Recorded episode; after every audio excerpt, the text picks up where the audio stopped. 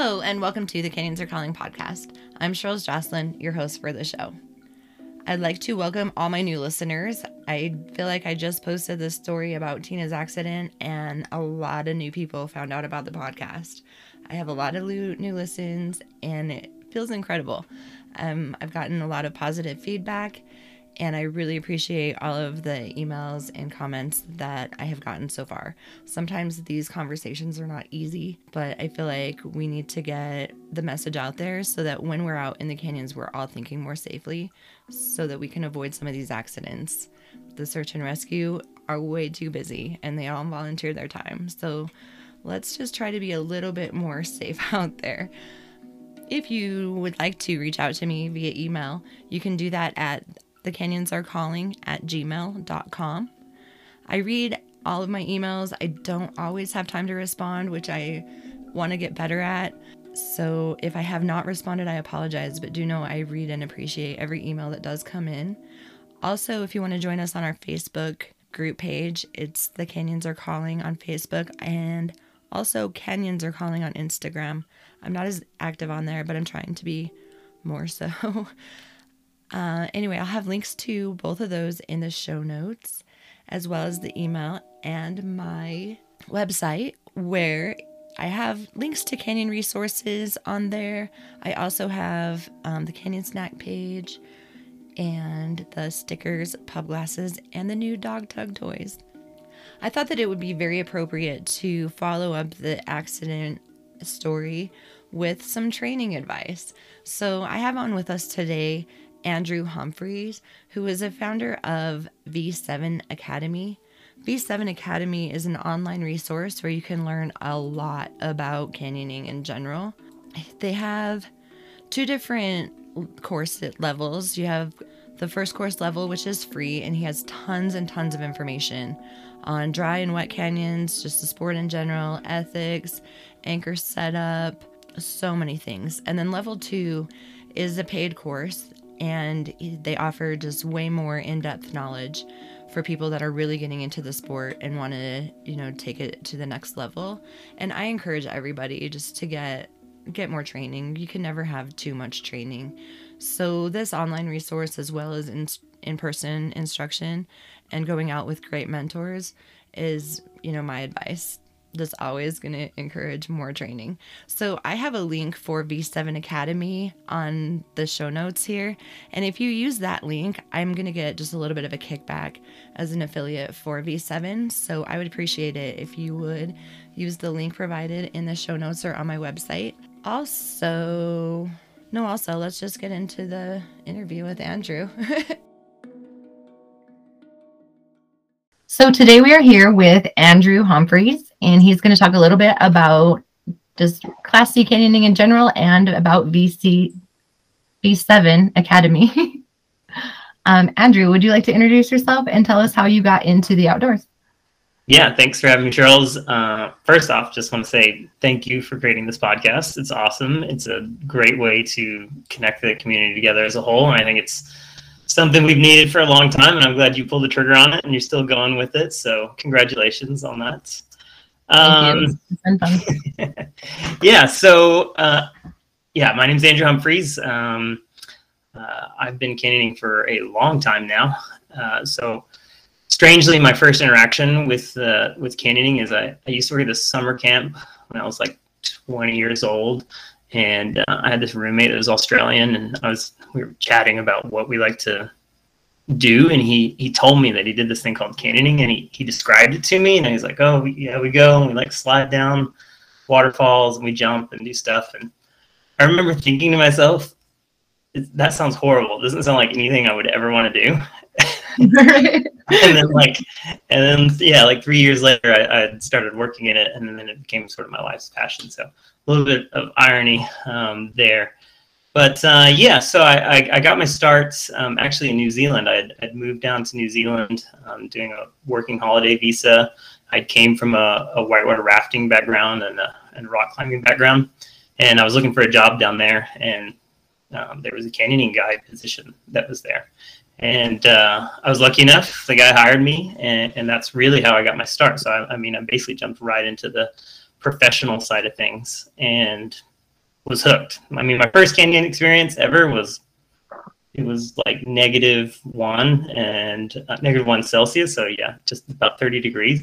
And, um, and, and I was shivering the whole way through it. And it was, you know, it, it physically it was awful, but mentally it was like amazing.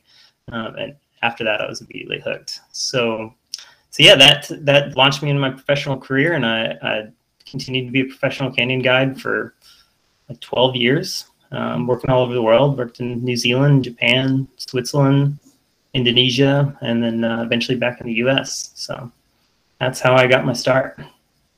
A lot of international stuff. Yeah. Um, how did the how did the international canyoning differ from American canyoning? Uh, it differs a, a, lot. I, you know, I actually I spent eight years um, traveling um, constantly internationally. Uh, basically just canyon guiding year round. So jumping from the southern hemisphere to the northern hemisphere summers, chasing summers, and uh, eventually, you know, I came back to the U.S. to start my own company. And uh, probably the best reference I can think of is, is I was a fish out of water because I went straight and tried dry canyons, and I was like, this is wildly different than everything that I've been doing for the last eight years. Um, so so yeah, there was a bit of a, a culture shock there in a way. And um, luckily, I had a lot of great uh, people to show me around the U.S. canyons. Ira Lewis was was a huge influence there, and, and kind of showed me the ropes and, and, some of the dry desert stuff. Um, but I opened my company in in Ouray, Colorado, so uh, I got that water uh, canyoning fix, you know. Right, and that was canyoning Colorado, right? Yeah, that was Canyoning Colorado. So ran that for five years, and um, uh, I recently sold it to my good friend Caden Anderson, and Caden's running. He's a rock star. Uh, definitely, anybody's listening to this, go see Caden because he knows what he's doing out there. Very nice. I can't wait to get back to Ouray. It's been a couple years. It's a great place. I still have a house there, so I have a reason to go back, which is great. Nice. That's awesome. So now on to Seattle and V7 Academy. How did that come about?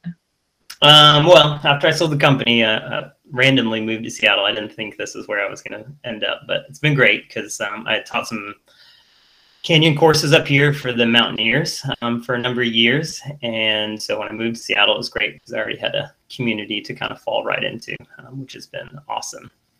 Uh, and uh, you know I can't say enough of things about good things about Seattle canyons. If you if you guys haven't come up here to the Pacific Northwest, you you need to come up here because the canyons are um, amazing, definitely on the scale of European quality. So uh, absolutely come here.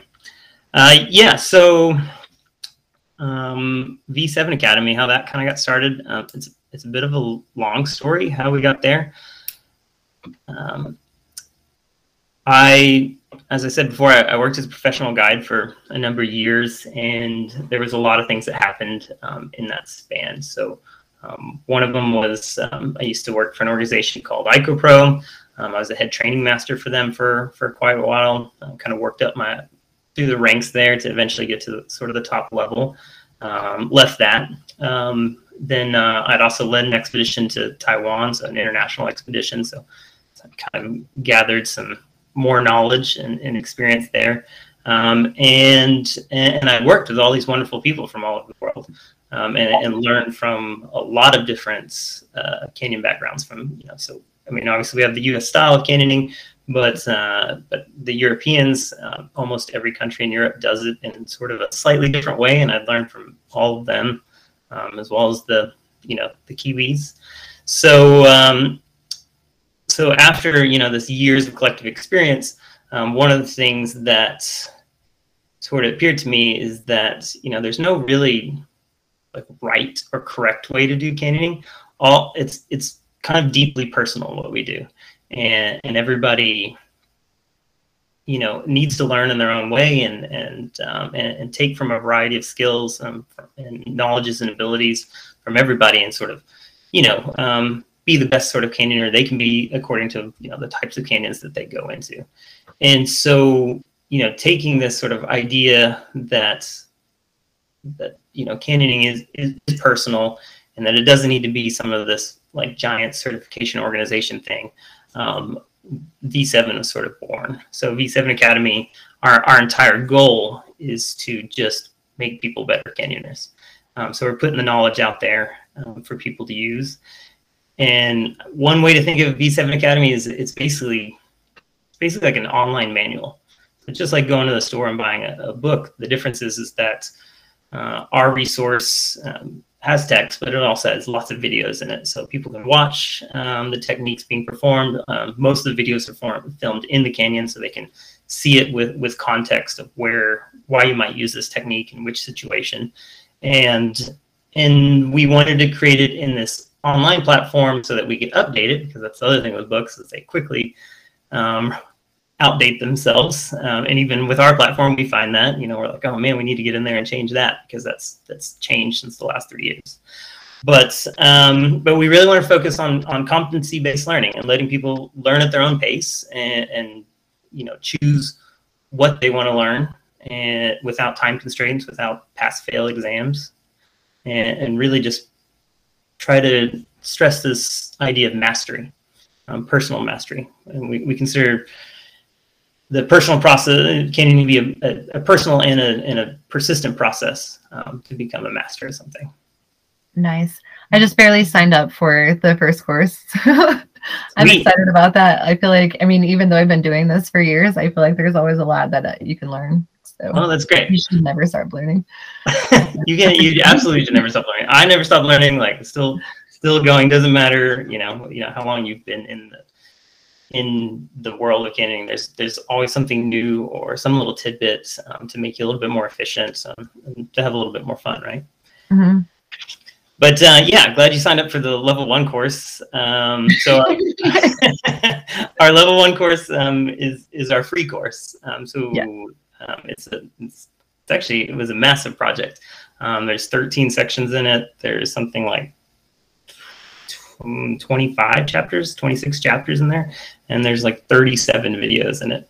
Um, and that's just totally free. Um, and, and, the purpose of that um, course is just to share knowledge, right? And, and one of the things that I kept running into as I would take like newbies out, um, you know, for their first canning experience is that they just, they just didn't have any background, right? Like they were calling me all the time being like, okay, you know, what do I need to bring? Like, what kind of shoes do I need? What kind of outfit do I need? Like, um, should I buy all this gear? Um, is it going to be anything like rock climbing and all this stuff? Um, and so, so part of level one was was built to be sort of an aid to those people that are that are taking people out on a regular basis to be like, hey, go check out this course um, that's online. You know, go. It's totally free. You know, go learn everything you need to know. Going to cover all the basics. You know, how to set up your descender. You know, what what sorts of equipment you're going to need, and um, yeah, then that could help support you know your team um, as well, you know, afterwards where somebody's like, oh, I really like that. Where can I learn a little bit more? Another place to, to point them. So it's supposed to be a resource. Yeah, that's a, a really good one from what I've, I mean, I haven't spent a lot of time on there, but from what I've seen. And then I also see your posts a lot of just like the anchor blocking and things like that on your page, which yeah. I, I find them very educational because sometimes you get out in canyons and you, do the same thing that you do all of the time, not realizing that maybe it's a little bit off. Or um, I had a friend in Capitol Reef one time did the contingency block with the figure eight. Two people went down. Um, the second person that went down, it kind of slipped a little bit. So they said, Hey, will you check that block out?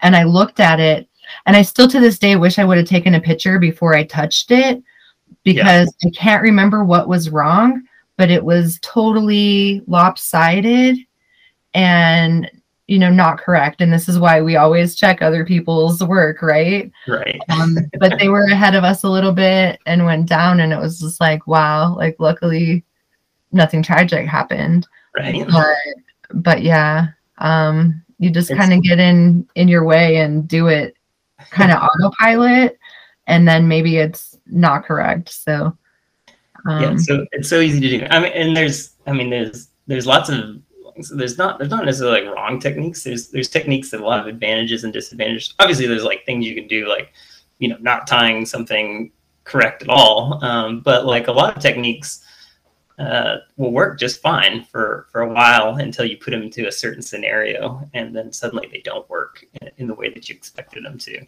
Um, Yeah. no, And you mentioned earlier that the dry canyons were totally different than the wet canyons. Um, Tom and I actually had that very conversation today. About it's a completely different sport. it, You know? And people are like, why do they call it canyoning and other people call it canyoneering? And I'm like, those are totally different. Um, do you want to elaborate on that a little bit? uh, the difference between canyoning and canyoneering, or Yeah. the difference between uh, wet canyons and dry canyons. Yeah, the Uh, class canyons and the dry canyon. Yeah. Um gosh, there is there's so many differences. I I really feel like the you know, the primary difference with when I got on the dry canyons, the thing that stuck out to me uh, is that the way that dry canyoners challenge themselves is through through down climbing. And and and the most of the sport where I went was like it was all about like how what's the dodgiest thing you could down climb you know like how how competent are you at down climbing? And, and you know and there's all these team pieces of being able to help people down climb. And it's like uh, that just really took me back because that's not something we do in wet canyons because wet canyons are are generally really slippery or there's water pounding on you and it just doesn't work to down climb in the same way. I mean we still down climb stuff in wet canyons. It's just it's, it's not like a it's like a different focus in a way um, and I, I find that every time I go with a dry canyoner and a wet canyoner, they're like, "We should down climb this." I'm like, "No, no, no, no, no. We can't. We can't do that." um, um, so you know, I would say with the you know with the wet style canyons is um, uh, or the aquatic canyons is another way to call it. It's there is definitely there is a focus on the rope work. I mean, even the smallest drop can be you know quite dangerous to to down climb, or and so you may need rope to get down something that's only like ten foot high, right? Um, so there's a lot of stress on that, and, and then the water reading. I mean, the water reading is is it can be really challenging, um, especially as you get in the bigger canyons. Up here in the Pacific Northwest, there is a lot of whitewater canyons, which I'm having a ball in. It's fantastic, but uh, whitewater is is is a skill set that um, kind of brings a whole it brings a whole new set of risks, right? Um, suddenly, the, the, rather than like uh, somebody getting stuck on a rappel in like a dry situation where you have time to think about it and figure it out, like somebody getting stuck on a rappel in a in a wet canyon and in the middle of a waterfall, I mean, they've got like seconds um, to survive, and so you, everything everything shifts in terms of risk management, and all your techniques shift, and all of your approaches shift, and, and you really focus on just managing this water risk all the time. And and the only way to get better at whitewater is really just to spend more time in it. And, and that's that's probably the hardest part um, if you want to transition from the from the dry canyon side to the wet canyon side is is just to get the mileage that comes with um, being in a whitewater canyon um, with that with the water hazards and what to deal with them and and how to deal with them and i would say you know the same thing happens with um, with the dry canyons is the whitewater people come over and the and you know everything's about a lot of the, down climbing and moving through and which carries its own set of risks and and understanding what your personal limits are with that with that down climbing um, that's a that's a huge difference the other things that really stick out is just the rigging um, because we're approaching the risk in a different way.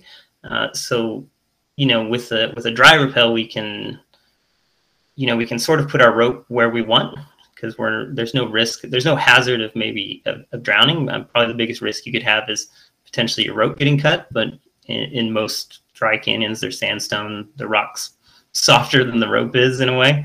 Um, so so you, you know you can turn this focus towards like oh let's let's build everything in natural anchors you know let's let's you know pick we don't have to like necessarily pick one specific spot for anchor we can put it in you know where where we can build this natural anchor whereas when we get into a whitewater situation you have to that rope needs to be in like one specific spot to get down it otherwise you know you might be putting yourself in the middle of a blasting waterfall it's going to flip you upside down um, and so the whole the whole shift uh, changes, right? You're trying to manage this risk in a different way. So it's really really interesting to take the two and put them side by side. And I definitely agree with you guys. It is like almost two different sports when you put them next to each other. Yeah, But- I remember the, the first time we were going to go to Ouray, we went to this little canyon here called Benson Creek. Mhm. And I mean, it it flows, but I wouldn't really say that it's a class C canyon.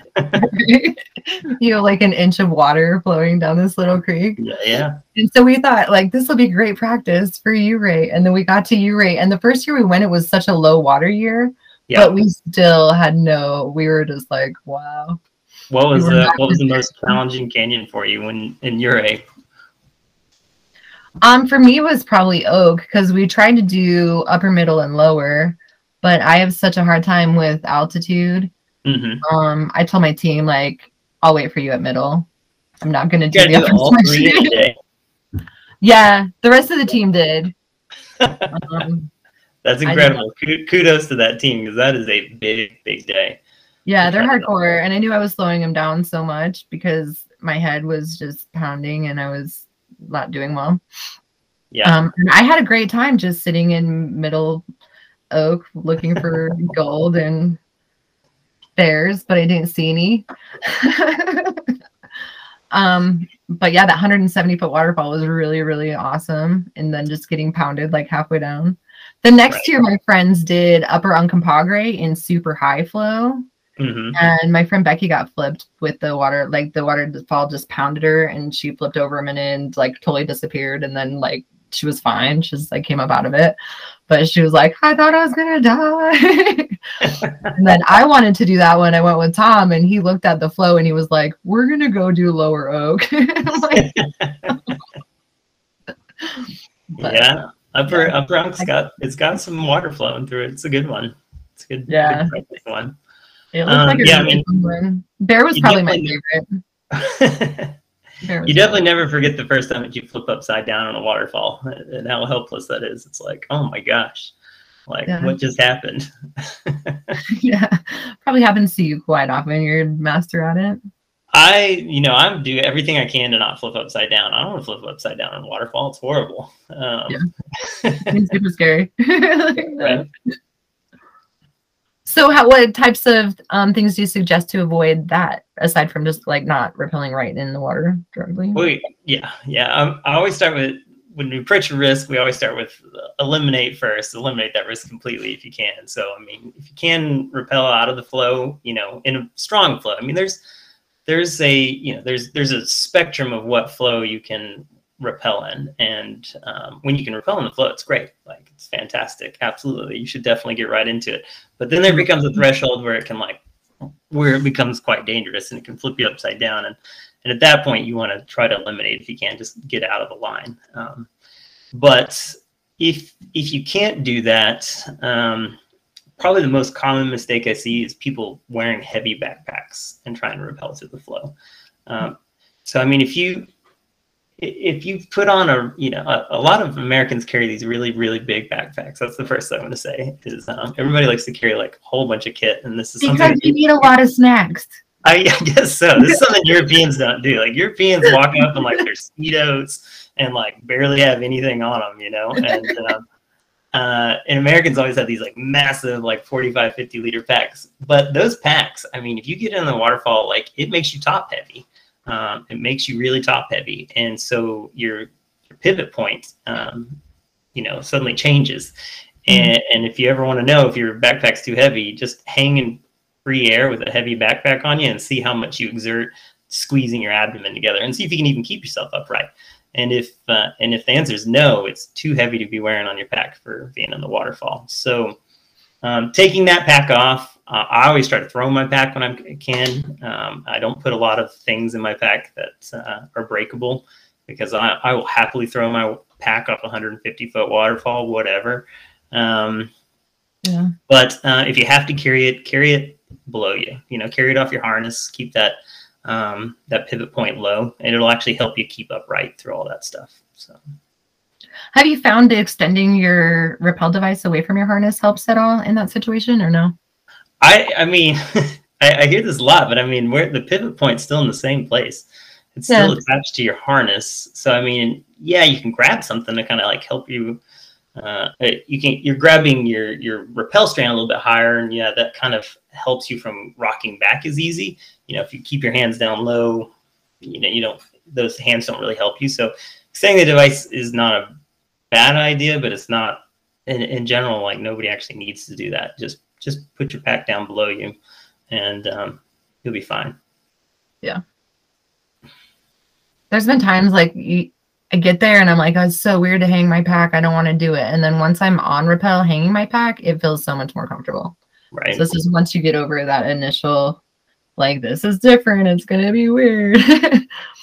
it definitely helps on the long, like, Ingolstead rappel. Oh my gosh, yeah. Uh, I've definitely I've been caught out. I mean, like, don't get me wrong. I've been on like big rappels with my backpack on and been like, oh, I made a mistake. Like, I Mhm. need to get this off. Yeah. Very cool. So we didn't really touch much about the second course in V7. We skipped over that. I want Yeah. to backtrack a little bit. What's in No, the second course? What can people? That's totally fine. Yeah. So I mean, we have this free level one course, and then after that, it becomes paid course because, uh, as you know from creating content, um, it's it's a lot A of lot work. of it's a lot of work to make this stuff happen. Um, so yeah, level two is our is our paid course.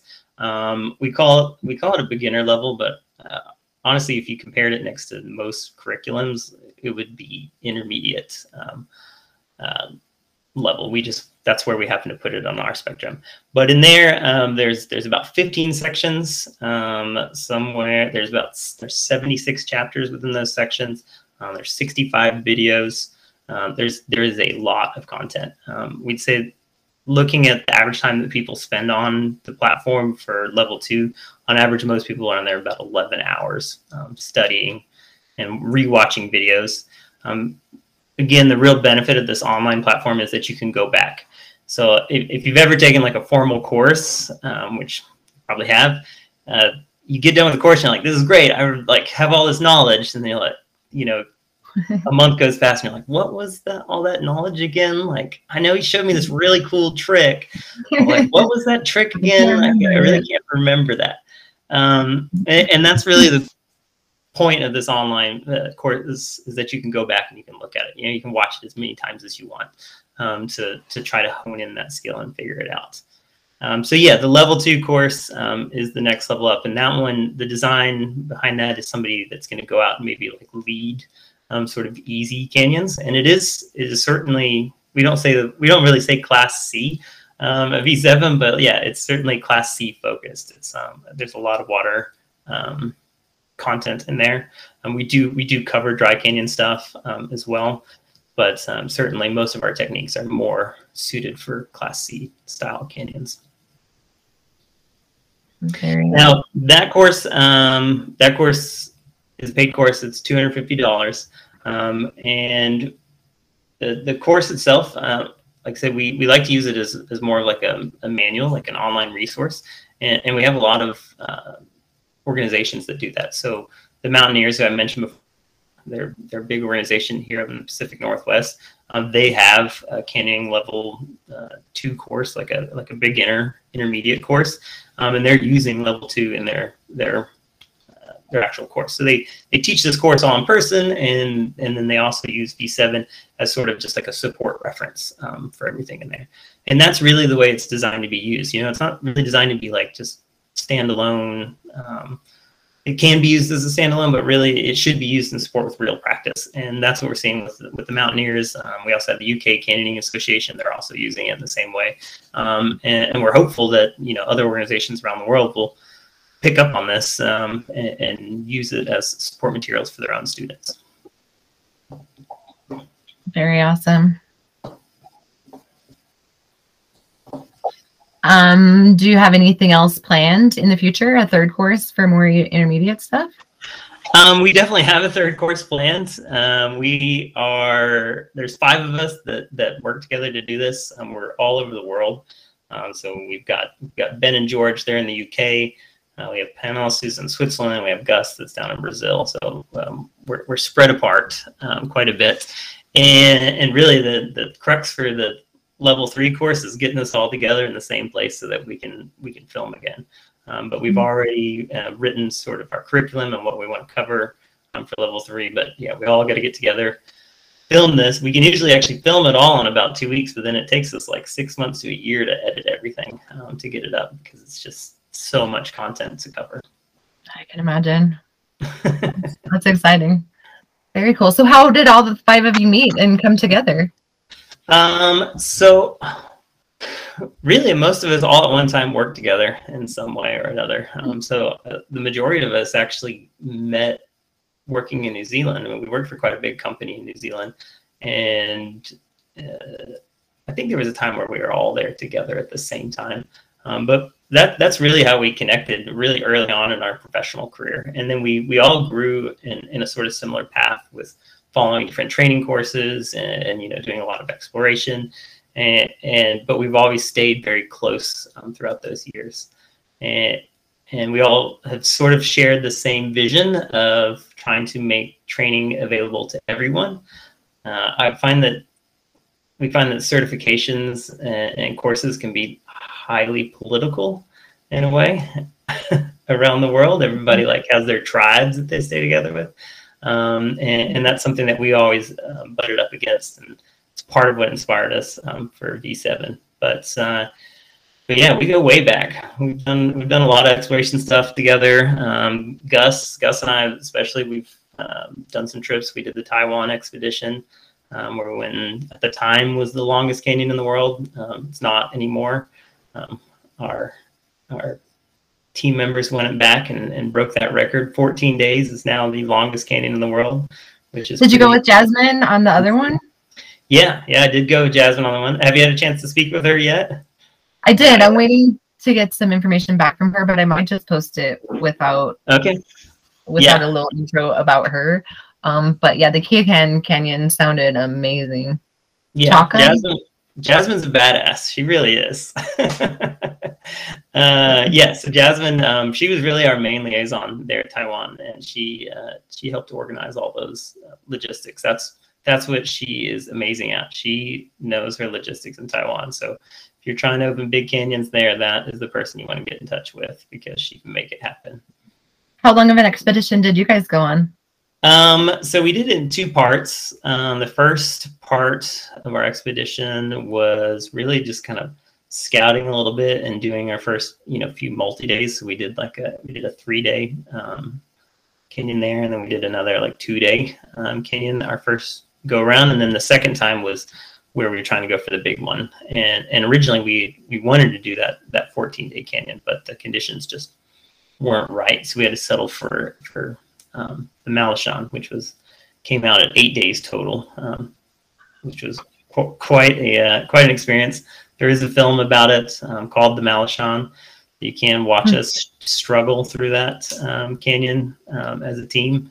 Uh, what was interesting about the Taiwan Canyon expedition is the the real goal of the whole expedition was to show international cooperation. So our, our team was from all over the place, uh, and we all yeah all came from different countries and uh, different languages and came together to try to tackle this beast of a canyon, which was which was a lot of fun the language issue sounds like a barrier all in its own. Then... it can be for sure. It can be. Um, um, yeah, and, and uh, we managed to get through it. That's really cool. How many languages do you speak? Me? Oh, none. I, am I'm American. I only speak English. I uh, I usually learn only enough phrases to get by. Um, so yeah. when I was working in Japan, I could really just tell people where to go in the canyon. You know, go over there, sit down here, put the right. rope in there, um, and then same thing when I was working in Switzerland. Um, a lot of times I try to speak French because um, that was the best I could do. But almost everybody, almost everybody in Europe can speak English, so it was all right in that way. That's nice. I'd like try to learn Spanish or German, but I'm a lazy American. I know. Well, the problem is you start speaking to somebody, and if they speak English, they're like, let's just speak English. It's so much easier. exactly. But. For sure. well, cool. Anything else you want to cover about V7? Um, I do have one more question. No, yeah, go ahead. What does V7 mean? Oh, that's a great question.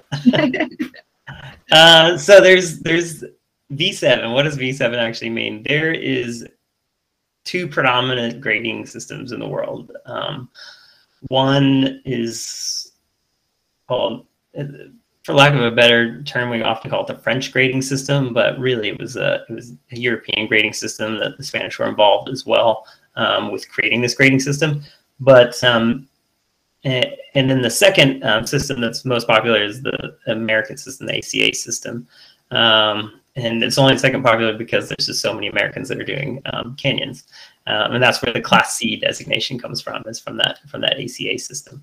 Um, V7 um, comes from that European grading system. So in the European grading system, a canyon is rated on three parts. Um, the first part is its its vertical characteristic. The second part is its aquatic characteristic, and the last part is its commitment or exposure. Um, so there's some parallels there if you think about the American system as well. Um, but the vertical and the aquatic um, uh, gradings they go from one to seven. One being the easiest, and seven being the um, the highest, the hardest. So V7 is uh, considered like the hardest vertical, um, vertical. characteristic a canyon could have. And it, you can do the same thing with A, A1 to A7. Okay. Yeah. So that's where the name comes from. That's what it ties into and, and sort of um, shows our European roots um, in terms of how our, our techniques are designed. That's nice. I like that's cool. Sweet. So, what are your favorite places to go canyoning? My favorite places to go canyoning. That's a good question. Um, I've done some. I've done some cool canyons out there. Uh, I'm most attracted to exploration. I like to go find canyons and um, and open them up, and that's why I like hanging out with Tiffany and Jake and Ryan and all them. Um, okay especially up here, um, Pacific Northwest.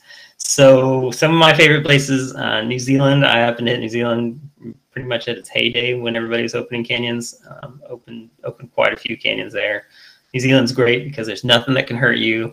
Um, there's no there's no poisonous animals or or dangerous yeah dangerous animals. You really just like trek off into the woods and, and have a good time.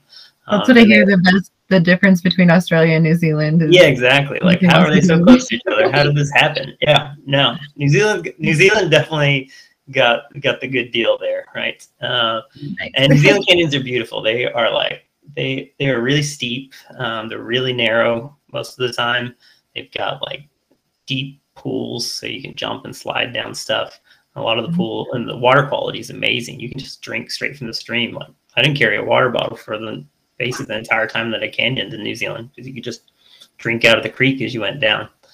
Um, yeah, it's amazing. But like, yeah, the, the pools are like a deep blue, the rocks like this kind of dark gray, and then and then a lot of New Zealand rainforest. So you got this like you know green canopy of rainforest hanging over you. So really, just incredible canyons uh, overall. Mm-hmm. The second place, um, Taiwan. Uh, Taiwan is amazing. It's just a super untapped resource. I mean, obviously those people over there are opening up lots of canyons, but they've got they've got it goes from sea level to like 10,000 feet. That's how their that's how their mountains go. I mean, just like massive mountains, and and they have all sorts of different types of rock. We did a canyon there that was all marble. Um, so wow. yeah, and it was like it was white marble. Uh, downstream, they had a quarry where they where they like pulled out big blocks to make statues. Um, but incredible going down. Like the marble is insane. Um, so Taiwan is, is definitely a favorite. Uh, and of course, now I'm living the Pacific Northwest. I really like going up to Canada. I'm not gonna lie, Western Canada has got like some epic canyons. They've got some really good stuff going on up there, um, and lots of potential for more exploration. That sounds exciting. Mm-hmm. Yeah, if you haven't been to Squamish, you should go to Squamish. Go hit the two the two classics there, but there's a whole bunch of other ones um, that that are well worth the visit. Yeah, we're gonna we have to get up there in July. I have to put it on the calendar now. Absolutely. Sounds incredible. Um, well, canyoneering makes me really, really hungry. Yeah. I'm sure it does everyone else. It has to, right? what is your favorite in canyon snack? Um, favorite in canyon snack. Gosh, I, I, feel like I might be boring in this regard. Um, for in canyon snack, I find that I'm so busy in a canyon that I forget to eat a lot. Um, and that's where it's been great to canyon with with Tiffany because um, Tiffany uh, mm. likes to feed you as you go down the canyon. Um, so it's been it's been good for me to move up here to the Pacific Northwest. Yeah, her cakes and cookies look amazing. Our cakes and cookies are as good as they look. Um, if you don't follow her Instagram, um, her special dedicated one to her baking, you should because it's Oh wow. she's very very talented. Um, but yeah, going down the canyon, I like I'm a little bit pragmatic in a way, and like it's like give me something fast that I can just shove in my mouth and go. Um, it makes me think. Uh, I did I did illusions um, in April with Ira, uh, Ira Lewis, and, and uh, man, it was cold. It was really really cold, and like dangerously cold. And we got we got into the into the deep dark slotted section, and it was immediately apparent, apparent that we did not have enough clothing on. Like we, we weren't going to be able to, we couldn't stay there long. So we were going like as fast as we can. And there was this moment in the canyon where I was where I was rigging, and, and my wife was next to me, and she was just like shoveling food into my mouth. Uh, Like I know you need some energy. like, yeah, 'cause everybody was shaking, but we couldn't stop. And it was like, we need to eat, and it's like late in the day, and she's just like shoveling food in my mouth. And thank God it was. It actually turned out to be the last drop. Um, but we were we were about to have an epic in there. Um, that's for sure. that sounds miserable. That sounds miserable for sure. I need to do illusions. Yeah, Um, yeah, that one. That's a good one. No. I mean Sedona's like four hours away or something. I don't know. Oh gosh. ridiculous. it's just ridiculous. Yeah. Anyway, how about after canyon? What's your favorite after canyon beverage? After Canyon, I'm definitely gonna go for a beer, um, straight away. I mean, hundred percent. Got to go either burger, pizza, and a beer um, right away. I mean, that's the celebration. Yes. That is the celebration. When in Taiwan, they they have an expression there that's um, they say that the, the is not over until you are sitting in your first 7-Eleven. So you have to right. always it- it's it's, it's the, the adventure isn't done until you're inside the 7-Eleven. So uh, which is which is a good philosophy to live by. yeah. That first after canyon beer is like the one. I'm very other interested in your um in your in your beer glass. I'm gonna buy one of those um really soon. one. yeah. Um, what essential piece of gear do you always carry with you? I you know the the thing that I probably love most on my harness is my basic. I love my pet, Petzl basic. I use that for just about everything. Um, it it's such an underrated piece of equipment. Uh, you should you should always have that in it on the end of your lanyard, uh, just ready to go. I, I use it for adjusting to get out to the edge. You know, obviously you could use it for ascending. Um, use it just to hold on to things. Uh, just, I use it all the time. um, allows me to move all over the place, and something that we don't always think about as canyoneers is is going up, um, and that should be more of a focus for us. We should be thinking about going up more. Yeah, I agree. We practice going up, but then hope to never have to do it in a canyon. But You definitely hope not to do it. I, I've gotten myself into situations where I've had to go up quite a bit. Yeah, yeah. There's been a few times like, well, I'm really good at um leaving the beater on the anchor. Oh yeah, yeah, yeah. So as the last person down, so then I get down and I'm like, first person with their ascenders out gets to climb the rope. Sometimes people love to do that. Sometimes they make me do it. yeah, You know, yeah, absolutely. i I've done. I've made that same mistake. I've done it while guiding. Yeah, I've, and I, I left it at the top of a 40 meter waterfall, so like 120 feet, and still Yeah. clipped in. I was like, oh, all right, guys, just give me 20 minutes, and I'll be right back. yeah. this is what you don't do. I just wanted to show you. uh-huh, uh-huh. One Plenty time we, we were with a person that was just like going to teach her friend how to rappel. And she was just basically going to do one rappel and then hike. And we were like, no, you should come with us. We'll totally, like, we're good. And so she t- tells her boyfriend, like, she's a guide. The other guy's in search and rescue. The other person's like, blah, blah, blah. Like, these guys are golden. We got a rope stuck once. Um, something else happened. But we had all of the gear to get everything undone, right? So when the rope got stuck, we were able to ascend and get it unstuck. I Yeah. think somebody forgot to unclip the thing, and so they had to ascend again, you know. And so then she was just like, "Well, this is what you do, and so why you go with people that are experienced so that you can learn how to do like fix all these mistakes or whatever." It was kind of fun. Yeah, it's A great. Like, little way bit to of make show, but it was great. way to make it look not easy. I mean, that that's a great Right. introduction. Then she Yeah. probably walked away from that. I was like, I got to skill up. Yeah, she's probably like, I'm gonna go get some classes and make sure my girlfriend gets some classes because her friends don't know shit. Sorry, Mikkel. that was a fun day. We, uh, I, I had an epic with my with my friend Caden, um, Caden and Gus. We had an epic. we went to open a canyon um, in New Zealand that had been on our list for a long time. That has a has a 280 meter waterfall in it. So that's what 800 something feet. Um, massive, massive waterfall. And uh, so we set off to to do this thing, and it was incredibly intimidating. There's this there's this kind of hanging pothole about uh, 150 meters down, and, and it just was like swirling. It was looked really nasty, and we weren't sure we could get past it. So we we rigged all the stuff in like multiple pitches, and we rigged it caving style because we we thought we might have to go back up.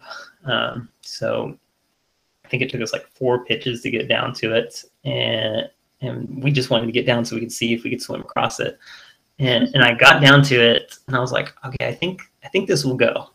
Um, so so I it all the way back up, and then the three of us had like a powwow of like, all right, here's the plan. Yeah, we're gonna we're gonna two of us are gonna go to the bottom, and then um, one of us is gonna try to make the swim across this pothole to get you know, to set up the next anchor. And if that person can make it, then we're gonna call to the top person to start uh, cleaning all the ropes and bringing everything down. Um, so this is this is the game plan and uh, so got all our stuff ready and, and I went to the bottom and I this time I rappelled a little bit further and I was able to get like right on the on the swirling pothole and I had to look at it. I was like, I can't swim that. Like that's impossible. I'm I, I won't be able to get across that. The water is just way too strong and the and the shape of this doesn't work out for anything that I that I can do. Um, so I was like, okay, I'm gonna have, I'm gonna have to call it. So the second person coming down, which is Caden, got uh, got within earshot, and I was like, no go, we're not gonna do this, you know. And he's like, oh, okay, and so he's like, all right, I'm gonna go back up. Well, while he was going back up, um, the guy at the top, which is Gus, um, Gus looked down at Caden and was like, hey, like, is everything okay? And gave the signal, like, you know, is everything okay? uh, and is it good to go? Is what he was asking. Is it okay and good to go? And, and Caden, you know, we give the signals back. So he looked up at Gus and he's like, yeah, everything's okay. We're coming back up.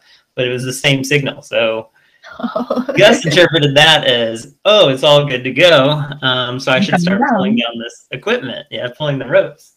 And uh, so I came, finally, I got my chance to start ascending back up. And I sending back up and I look up and I and I see Gus and he's on the second pitch and he's got all these bags and like all these ropes hanging off of him and I'm like, oh my gosh, he pulled the first pitch. Like we're so screwed. And we we all three had this moment of like, that's it. We're we're we're stuck. You know, we're like 150 meters up on a on a 280 meter waterfall and we can't get down. Um, so we thought we were going to be stranded on this wall.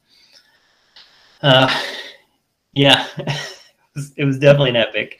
We did manage to uh, we we quickly regrouped and decided that we are going to figure out how to get back up that first pitch, and essentially we had enough equipment to rig our way back up that pitch. So we had to like lead climb out of that that first pitch that he pulled the rope on to get back to the top and wow. got everybody out. Yeah, there was a moment there where we were going to be stuck way out in the New Zealand backcountry with nothing. Oh Well.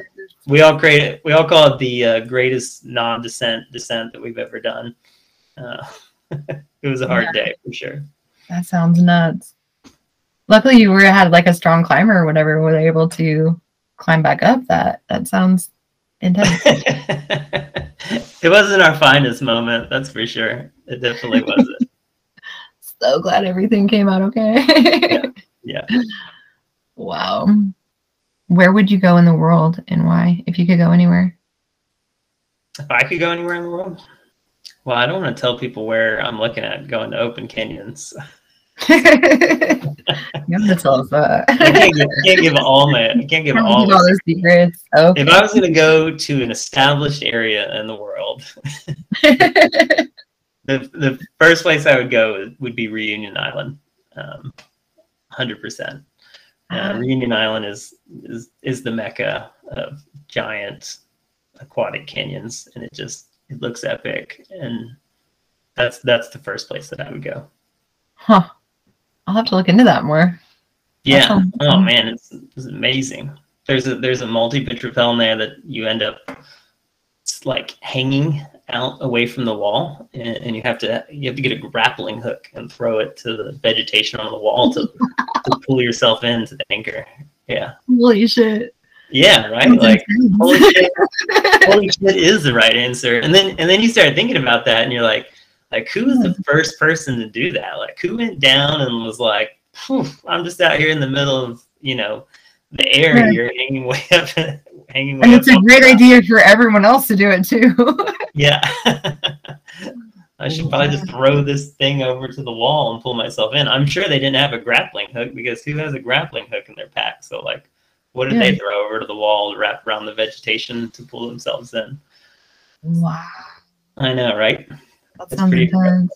Uh, and then if I were to try to go someplace else, I would look at northern Italy because there is a lot of really hard canyons in northern Italy and uh, a lot of hard established canyons, and I would love to just go tick through some of those those really hard established ones. Danielle Monroy, I just talked to her. She said there's some amazing canyons in Italy. They Italy have incredible canyons. It like Yeah. Italy has got. A, I mean, we always hear about these French canyons and Swiss canyons or whatever, but really, like Italy's got some of the best and the hardest. yeah, I'll have to go there too. So many places to go. I mean, if, it's any testament to how good the Italians are, um, you know, they really the the Chamjicola, which is one of the other hardest canyons in the world.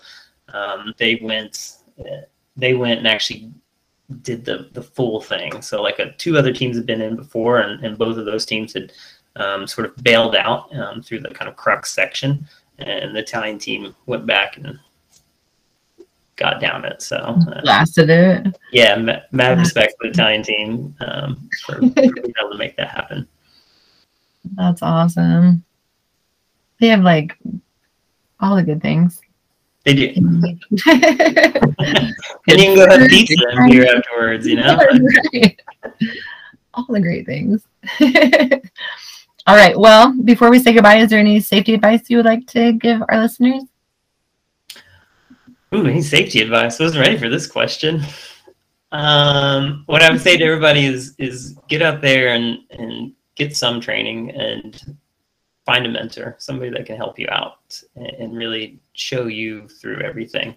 And learn from as many people as you possibly can, because it can only grow your skills and skill set. And, you know, get out there, read books, go to V7 Academy, learn from friends, do whatever you can do. Um, just keep skilling up because there's you can only get better. Yeah, I agree. All right. Well, if there's nothing else you'd like to add, I think the canyons are calling. We should probably go. All right. Thanks so much for having me, Charles. Okay, that concludes my interview with Andrew. I hope you all enjoyed it and are ready to go online and check out V7 Academy and get some more training. Like I said, I have a link in the show notes that will get you access to the V7 Academy. And if you do sign for the course that, through that, I will get just a little bit of a kickback as a thank you from them and you for my time doing this work. also, if this podcast has brought in you joy or information or you just appreciate the time that I put into this, please join me on Patreon. I have several different levels there. You can pay monthly or one time donation, whatever you feel like my time has been worth to you seriously, this is all me. I do all the editing, I do all the website work so far, I do all of the research, and it does take a little bit of my personal time. Well, it does take a lot of my personal time. So if you appreciate it, any level of donation would be appreciated. Also, if you would just like a souvenir of the show, the stickers and pub glasses would also uh, help me out. So, anyway, you can visit the website at thecanyonsarecalling.com. Join us on Facebook, on Instagram, or email me at thecanyonsarecalling at gmail.com. Anyway, let's all get more training so we can be safe this summer and listen to those canyons. They're calling. I gotta go.